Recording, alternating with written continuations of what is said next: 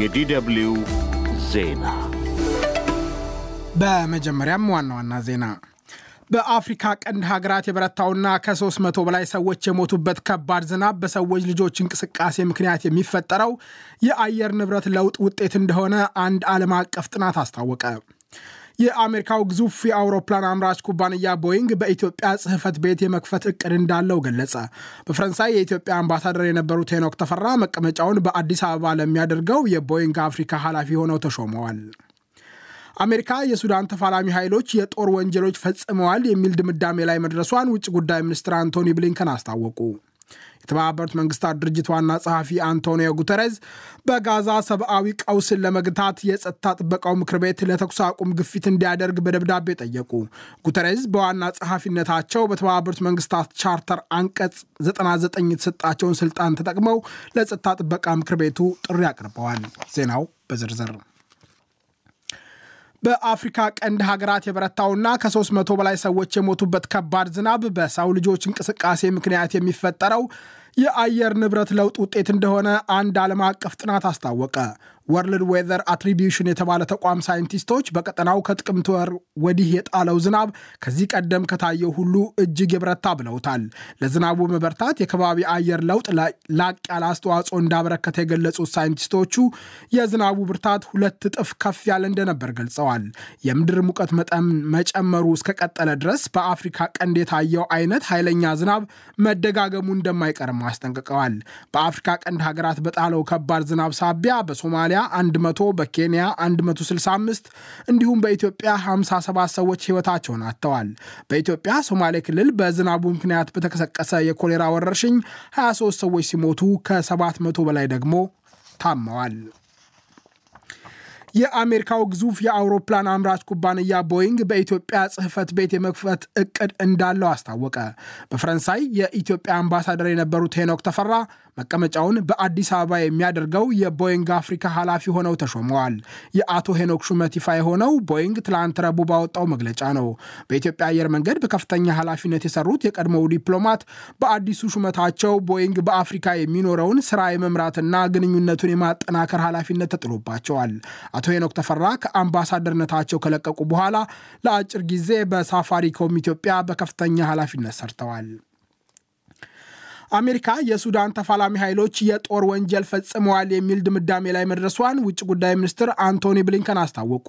ውጭ ጉዳይ ሚኒስትሩ ትላንት ረቡዕ ባወጡት መግለጫ በብርጋዴር ጀኔራል መሐመድ ሐምዳን ዳጋሎ የሚመራው የሱዳን ፈጥኖ ድራሽ ኃይልና አጋር ሚሊሻዎች በሰብአዊነት ላይ የሚፈጸሙ ወንጀሎችና የዘር ፍጅት ፈጽመዋል ብለዋል። አንቶኒ ብሊንከን በሱዳን ጦርና በፈጥኖ ደራሹ ኃይል መካከል ያለው አላስፈላጊ ግጭት መስፋፋት በሰው ልጆች ላይ ከባድ መከራ ማስከተሉን ገልጸዋል።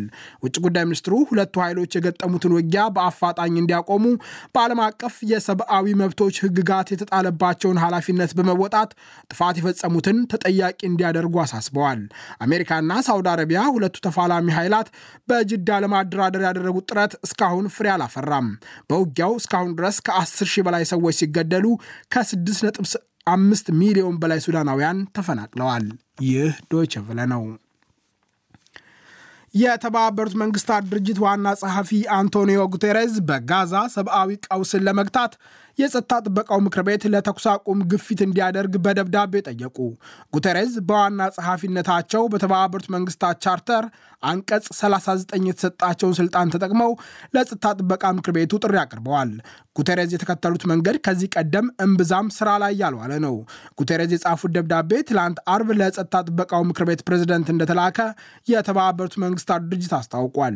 ጉተሬዝ በደብዳቤያቸው ከስምንት ሳምንታት በላይ የዘለቀው ጦርነት በእስራኤልና በኃይል በተያዘው የፍልስጤም ግዛት አሰቃቂ የሰው ልጅ ስቃይ፣ አካላዊ ውድመትና የጋራ ጉዳት ፈጥሯል ብለዋል።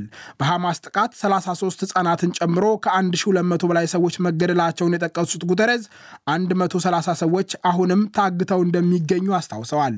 እስራኤል በሐማስ ተዋጊዎች ላይ ወታደራዊ ዘመቻ በምታካሂድበት ወቅት በጋዛ ሰርጥ ያሉ ሰላማዊ ሰዎች ለከባድ አደጋ እንደተጋለጡ ጉተሬዝ ገልጸዋል። በእስራኤል ወታደራዊ ዘመቻ ከተገደሉ ከ15 ሺህ በላይ ሰዎች 40 በመቶ ሕፃናት መሆናቸውን የጠቀሱት ዋና ጸሐፊው የሚከፈለው ዋጋ በማንኛውም መንገድ መወገድ እንደሚገባው አሳስበዋል። ዓለም አቀፉ ማህበረሰብ ጦርነቱ እንዳይባባስና ቀውሱ እንዲቆም ያለውን አቅም ሁሉ የመጠቀም ኃላፊነት እንዳለበትም ገልጸዋል። የጉተሬዝን ደብዳቤ ተከትሎ የተባበሩት አረብ ኤሚሬቶች ለሰብአዊነት ሲባል የተኩስ አቁም እንዲደረግ ጥሪ አቅርባለች። የጉተሬዝ ጥሪ ግን እስራኤልን በኃይል አስቆጥቷል። በተባበሩት መንግስታት የእስራኤል አምባሳደር ጊላድ ኢርዳን የዋና ጸሐፊው የተኩስ አቁም ጥሪ የሐማስ የሽብር አገዛዝ በጋዛ እንዲቀጥል የቀረበ ነው ሲሉ ውንጀል አቅርበዋል። የእስራኤልና ሐማስ ውጊያ ሶስተኛ ወሩን ሲያስቆጥር በጋዛና አካባቢው ኃይለኛ የከተማ ውጊያ እየተደረገ ነው። የእስራኤል ጦር በደቡባዊ ጋዛ የምትገኘውን የካን ዩኒስ ከተማ ሙሉ በሙሉ እንደከበበ አስታውቋል። ሰሞኑን ታንኮችና ወታደሮች ወደ አካባቢው ከተቃረቡ በኋላ ትላንት ረቡዕ በካን ዩኒስ ኃይለኛ ውጊያ እንደነበር ሬውተርስ ዘግቧል። በካን ዩኒስ ጎዳናዎች የሚደረገው ውጊያ ነዋሪዎችን ለሽሽት ሲዳርግ የእስራኤል ጦር የቤት ለቤት አሰሳ ማድረጉ ተዘግቧል። የሐማስን ጥቃት ተከትሎ እስራኤል በጋዛ መውሰድ በጀመረችው ወታደራዊ ጥቃት የተገደሉ ሰዎች ቁጥር ወደ 17177 ማሻቀቡን የጋዛ ጤና ሚኒስቴር አስታውቋል። የእስራኤል ድብደባና በእግረኛ ወታደሮች የምታካሄደው ዘመቻ 46000 ሰዎች እንዳቆሰለ በሐማስ የሚመራው የጤና ሚኒስቴር ገልጿል። በመግለጫው መሰረት ባለፉት 24 ሰዓታት ብቻ 350 ሰዎች ሲገደሉ 1900 ሰዎች ደግሞ ቆስለዋል። በአሜሪካ ላስ ቬጋስ ከተማ በሚገኝ ዩኒቨርሲቲ ውስጥ በተፈጸመ የሩምታ ተኩስ ጥቃት ቢያንስ ሶስት ሰዎች ተገደሉ። ጥቃቱን ያስጀመረው ግለሰብ መገደሉም ተነግሯል። ወንጀለኛው በፖሊሶች መከላከል ይገደል አይገደል የታወቀ ነገር የለም። ለወንጀሉ መንስኤ ሊሆን ፕሬዚደንት ጆ ባይደን በላስ ቬጋስ በተፈጸመው ጥቃት መደናገጣቸውንና በዩናይትድ ስቴትስ ውስጥ የጦር መሳሪያ ሕግ እንዲጠናከር ባይደን በሰጡት መግለጫ በድጋሚ ጠይቀዋል። የቱርኩ ፕሬዚደንት ረጂብ ጣይብ ኤርዶሃን ግሪክን ለመጎብኘትና በተለያዩ ጉዳዮች ላይ ለመወያየት ዛሬ ወደ ግሪክ ተጓዙ። ኤርዶሃን በመዲና አቴንስ ደማቅ አቀባበል ተደርጎላቸዋል። በጎርጎሮሳዊው 2019 የግሪክ ጠቅላይ ሚኒስትር ኪሪ ኪሪያኮስ ሚትሶታኪስ ወደ ስልጣን ከመጡ በኋላ ኤርዶጋን አቴንስን ሲጎበኙ ይህ ለመጀመሪያ ጊዜ ነው። ጉብኝቱ በሁለቱ የኔቶ ግዛቶች መካከል ለበርካታ ዓመታት የዘለቀው የፖለቲካ ግንኙነት በቱርክ ባለፈው የካቲት ወር ከደረሰው ከባድ የመሬት መንቀጥቀጥ በኋላ ግንኙነታቸው እየተሻሻለ መምጣቱ ተመልክቷል። ኤርዶዋን ወደ ግሪክ መዲና አቴንስ የተጓዙት በርካታ ሚኒስትሮቻቸውን አስከትለው እንደሆነም ተነግሯል።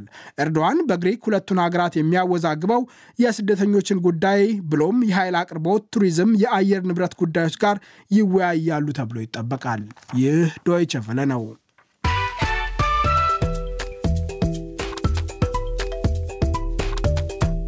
ዜናውን ከማብቃታችን በፊት ዋና ዋናዎቹን በድጋሚ በአፍሪካ ቀንድ ሀገራት የበረታውና ከ300 በላይ ሰዎች የሞቱበት ከባድ ዝናብ በሰው ልጆች እንቅስቃሴ ምክንያት የሚፈጠረው የአየር ንብረት ለውጥ ውጤት እንደሆነ አንድ ዓለም አቀፍ ጥናት አስታወቀ።